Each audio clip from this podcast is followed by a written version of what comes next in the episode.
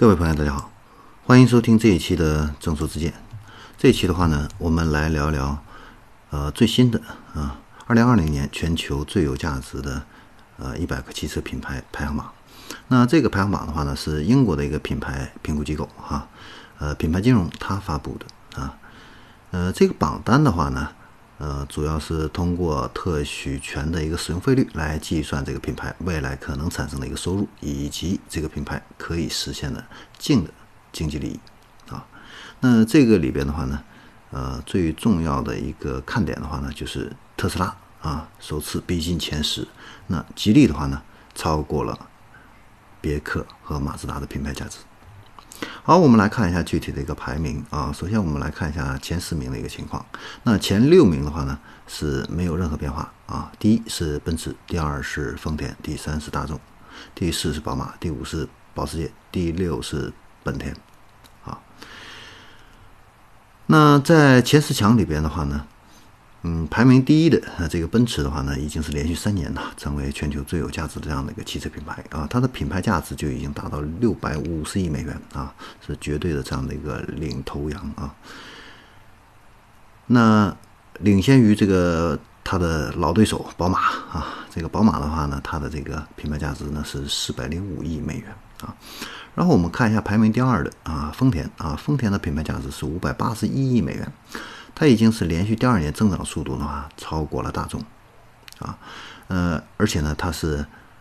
呃前十强里边唯一啊连续这个评级啊卫冕这个三个 A 这样的一个等级的汽车品牌。那你像这个前十名里边的宝马跟保时捷的话呢，它的品牌评级呢都从这个三个 A 啊降低到了三个 A 减号。啊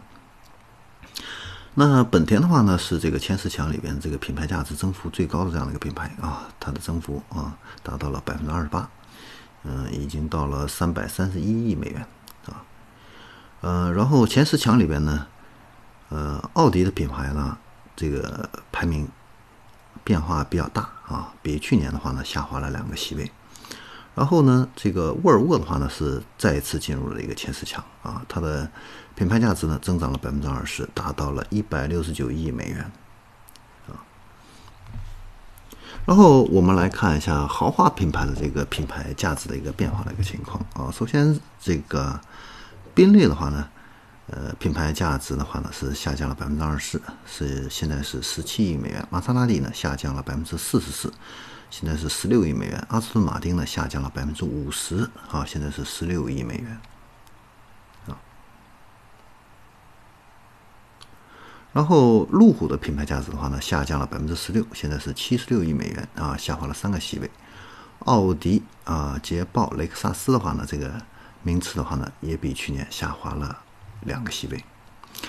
呃，最引人关注的就是特斯拉啊，它的品牌价值呢增长了百分之六十五，达到了一百二十四亿美元啊，是增幅最大的啊。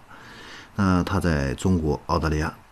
英国还有东欧啊这几个市场呢，现在都在有销售，而且中国的工厂呢已经落成了，这个呢，呃，为这个特斯拉的一个产能提升啊带来了一个巨大的一个利好。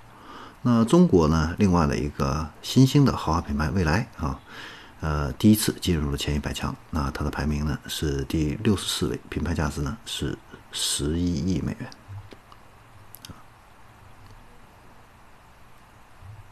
然后我们再来看一下这个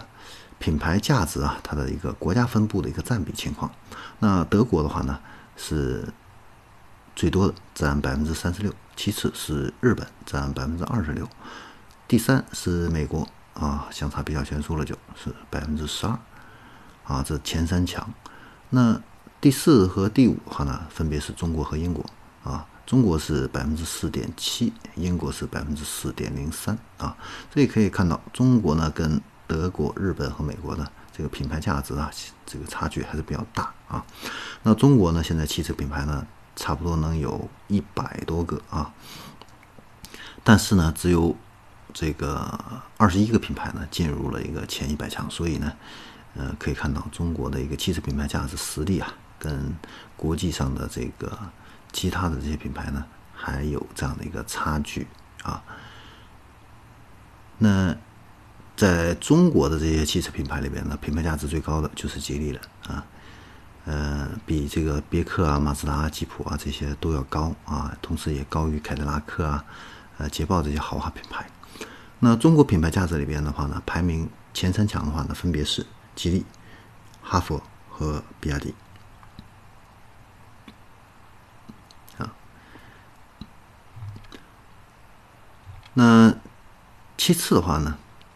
呃，下滑比较严重的啊，呃是北汽、宇通、小康还有东风啊。那这几个品牌的话呢，呃，排名下滑呢比较严重一些。好，那关于这个这一期的这个二零二零全球最有价值的一百个汽车品牌的一个排行榜，那我们呢今天就介绍呃就介绍到这里啊。嗯，这个排行榜的话呢，仅供参考啊。呃，因为呢，这个榜单的话呢，是英国的这样的一个呃公司来制造的啊，所以呢，呃，可能呢，相对来说呢，呃，有一些地方的话呢，会有会有这样的一个争议啊，比如说啊，像这个。呃，比亚迪宋的一个车系啊，它的这个品牌价值啊，就比这个长安、呃克莱斯勒啊、广汽一汽都要大啊。这个另外一个，这个中国的这个奇瑞汽车也没有上榜啊，这个有点让人无法理解啊。所以呢，这个榜单的话呢，供我们做一个参考啊。好，那我们今天呢，关于这个榜单就聊到这里，我们下期再见。